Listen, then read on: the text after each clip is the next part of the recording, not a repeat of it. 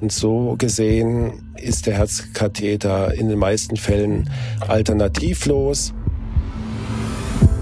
Also ähm, für alle, die jetzt zuhören, wenn ein Mediziner von einem kleinen Peaks spricht, das ist tatsächlich nichts Schlimmes. Die Komplikationsrate für schwere Komplikationen, das sind wir im untersten Prozent, wenn nicht sogar im Promillebereich. Hand aufs Herz. Der rezeptfreie Mediziner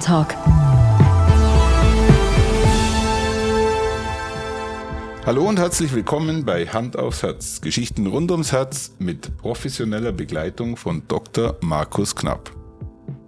Mein Name ist Thomas Krug und ich freue mich auf die heutige Folge. Hallo Thomas. Markus, guten Abend ins äh, aus dem Allgäu nach Schwäbisch Hall. Hallo und zurück aus Schwäbisch Hall ins Allgäu. Wir sind wieder online unterwegs, gell? man hört wir sicherlich sind online wieder. unterwegs und wir machen heute, wir machen heute eine Wissen to go Folge oder besser gesagt äh, zehn knackige Fragen zu einem Herzthema. Ja. Und die, du weißt ja, Markus, ich stehe voll auf die Folge, weil das ist für mich ein Genuss, nur Fragen zu stellen und dich unter, unter Strom zu setzen. Genau. Ähm, und deshalb, ich hoffe, du bist gut vorbereitet. Ja, ich hoffe auch. Und welches Thema hast du dir ausgesucht? Ja, ich würde gerne mit dir über das Thema Herzkatheter sprechen. Wir hatten schon oft uns darüber unterhalten, aber privat äh, ein recht spannendes Gesamtthema. Und ähm, wenn du bereit bist, bin ich auch bereit. Ja, ist finde ich eine, eine gute Folge, eine spannende Folge. Wir haben es ja schon mal ausführlich erörtert und ähm, ich glaube, das ist gerade auch für die Zuhörerinnen und Zuhörer, die sich mit dem Thema Herzkatheter auseinandersetzen müssen oder wollen, ja, weil sie vielleicht ja. so eine Untersuchung jetzt vor sich haben oder schon gehabt haben, ganz gut so eine To-Go-Folge zu machen, damit man das Wissen sehr kompakt vermittelt bekommt. Und äh, wir machen das ja mit zehn Fragen, die du versuchst kurz und prägnant zu beantworten. Und ich würde sagen, wir legen einfach gleich mal los, oder? Jawohl. Ja, die äh, erste Frage, die sich aufdrängt, ist natürlich, warum überhaupt Herzkatheter? Ja? Das ist schon mal eine sehr umfassende äh, Frage und ich versuche prägnant und kurz darauf zu antworten. Der Herzkatheter liefert uns im Wesentlichen eine elementare Erkenntnis, und zwar, wie sehen meine Herzkranzgefäße aus? Also ich erfahre in dieser Untersuchung, ob meine Herzkranzgefäße gesund sind oder ob chronische oder akute Durchblutungsstörungen vorliegen durch zum Beispiel eine Verkalkung. Und das ist natürlich in der Kardiologie eine sehr entscheidende äh, Diagnostik, weil wir natürlich, was die Therapie anbelangt und was äh, die Medikamente anbelangt und Eingriffe für, für ganz, ganz viele Sachen entscheidend ist, wie die Herzkranzadern, wie es um die Herzkranzadern bestellt sind. Jetzt glaube ich, hat ja jeder so sein eigenes Bild von einer Herzkatheteruntersuchung, aber den meisten ist bewusst, dass es im Krankenhaus meistens stattfindet und äh, schon ein bisschen einen Style einer Operation hat. Ist das Ganze dann überhaupt gefährlich? Ist es eine gefährliche Untersuchung? Also formal gesehen ist der Herzkatheter keine Operation, sondern wir nennen das in, im Medizinjargon eine Intervention. Ähm, das heißt, was ist der Unterschied? Wir, wir machen also jetzt keine, keine tiefen Schnitte und arbeiten jetzt nicht mit, mit Skalpellen, aber wir gehen ja in den Körper hinein. Wir verletzen sozusagen den Körper. Und deswegen reden wir von der Intervention im Gegensatz zum Beispiel zu einem Ultraschall, ja, den wir, wo wir ja auch eine Untersuchung haben, die aber jetzt nicht den Körper in irgendeiner Form tangiert oder gar verletzt. Ja, das nur zur Begrifflichkeit. Und auf die Frage, ist es gefährlich? Naja, Nein, es ist ähm, so gesehen nicht gefährlich, weil die Komplikationsrate sehr, sehr gering ist. Aber Rein statistisch ist bei jedem Eingriff, den man macht, und das kann eine ganz normale Blutentnahme sein, bis hin zur schwierigen Hirnoperation, ist immer in dem Moment eine, eine statistische Komplikationsrate da. Ähm, und du willst sicherlich wissen, jetzt, was, also kann ich das jetzt in irgendeiner Zahl sagen? Ähm, ich würde mal sagen, die Komplikationsrate für schwere Komplikationen, damit meine ich, man verstirbt bei der Untersuchung oder hat eine Komplikation, die also lebensverändernd, anhaltend äh, wirkt. Da sind wir im untersten Prozent, wenn nicht sogar im Promillebereich. Kleinere Komplikationen sehen wir natürlich häufiger. Aber äh, zusammengefasst, es ist keine gefährliche Untersuchung, die wir aber trotzdem natürlich mit dem nötigen Respekt angehen. Markus, die Untersuchung an sich ist ja etwas, was sich jeder ein bisschen anders vorstellt. Es wird durch den Körper etwas platt gesagt hindurchgeschoben. Jetzt unter uns gesagt, tut es weh? Da kann ich auch ganz klar sagen, nein. Also wenn, wenn man jetzt sagt, mir tut eine Blutentnahme weh, und das ist ja auch immer subjektiv, dann tut auch der Herzkatheter ein bisschen weh, weil um in den Körper reinzukommen, dann müssen wir halt pieksen. Ja, das lässt sich nicht vermeiden. Und natürlich geben wir äh, an gewissen Stellen, wo wir auch dann punktieren, entweder in der Leiste oder am Handgelenk, geben wir erstmal eine örtliche Betäubung aber auch die örtliche Betäubung äh, ist mit einem Piekser versehen, ja.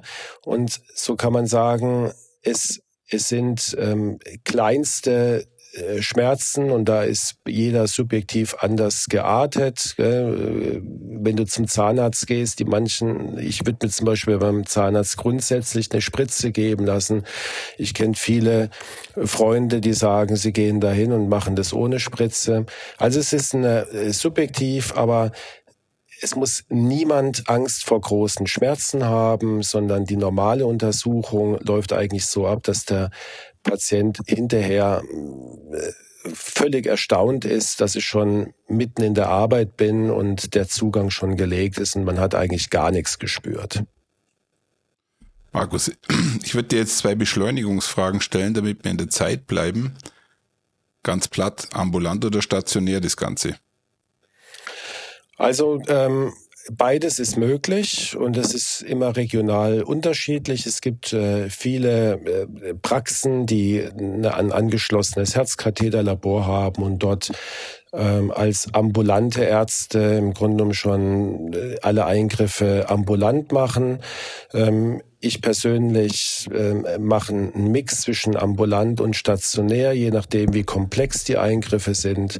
Aber prinzipiell ist es eigentlich eine ambulant durchführbare Untersuchung, die allerdings ein paar Stunden nach, nach Beobachtung erfordert. Wir sind bei der Frage 5, Halbzeit. Wo gehst du rein? Über das Handgelenk oder über die Leiste? Also äh, gelernt habe ich über die Leiste. Das war auch lange Zeit der absolute Standardzugang. Ähm, rechte Leiste. Der Katheter, der Sondeur steht also rechts vom, vom Patient aus Patientensicht. Und im Laufe der Jahre oder Jahrzehnte hat sich herausgestellt, dass der Zugang über das Handgelenk sicherer ist, was äh, Nachblutungen anbelangt und ähm, es ist natürlich auch für den Patienten ein bisschen angenehmer, weil er danach nicht flach liegen muss über ein paar Stunden, sondern er ist mobil, er kann aufstehen, er kann auf Toilette gehen. Und deswegen machen wir heutzutage 80 Prozent über das rechte Handgelenk.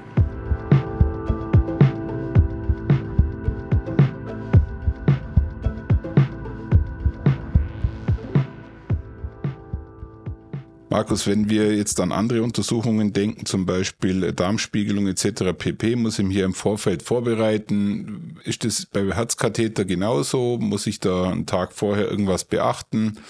Wie sieht denn das aus?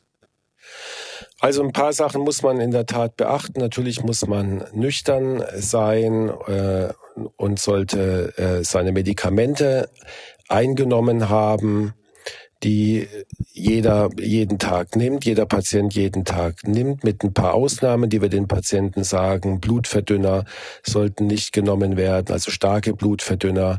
Ähm, gewisse Diabetesmedikamente muss man absetzen. Und wir brauchen eine Routinevorbereitung, dass wir äh, ein paar Laborwerte checken, äh, dass wir eine Aufklärung machen. Aber ansonsten äh, ist es jetzt nicht so wie bei einer Darmspiegelung, dass ich dann zwei Tage vorher abführen muss, damit mein Darm frei ist. Also diesbezüglich ist die Untersuchung eigentlich wenig aufwendig. Ich glaube, der ein oder andere hat äh, bei der Herzkatheteruntersuchung Angst davor, dass es sofort zu einem Eingriff kommt. Und wenn ein Eingriff kommt, ähm, dann steht ein Stand im Raum. Wann bekomme ich denn eigentlich einen Stand? Ja, also ein Eingriff ist es ja schon in dem Moment, wo ich den Herzkatheter mache. Du meinst eine, eine Intervention in dem Sinne, ähm, dass ich dann also nicht nur diagnostisch nachschaue, wie ist es denn um die Herzkranzadern bestellt, sondern auch dann gleich therapeutisch arbeite. Und das ist eben dann der Stand, also die Gefäßstütze, wie wir es äh, auf, auf Deutsch immer versuchen zu übersetzen. Manche sagen auch einfach ein, ein, Röhrchen, das wir da einsetzen. Und der, den Stand setzen wir eigentlich immer dann ein, wenn wir ein, ein verengtes Gefäß haben, äh, an einer für den Stand günstigen Stelle, also gut erreichbar, nicht äh, zu sehr verkalkt und das Gefäß auch nicht zu sehr verbogen äh, und auch nicht mehrere Stellen hintereinander. Also das, da gibt es ein paar Voraussetzungen, die die immer geprüft werden. Und wenn dann noch sehr wahrscheinlich ist, dass diese Engstelle dem Patient die Beschwerden macht, wegen dem er in die Praxis gekommen ist oder äh, aus prognostischen Gründen es sinnvoll ist, das Gefäß zu stenden, dann machen wir das sofort. Ja. Heißt aber im Umkehrschluss nicht jede enge Stelle bekommt einen Stand. Ja, das hängt von vielen Faktoren ab. Und in der Regel wird es mit dem Patient besprochen und es wird ihm auch erklärt und dann wird gemeinsam die Entscheidung gefällt, es zu machen oder eben es zu lassen.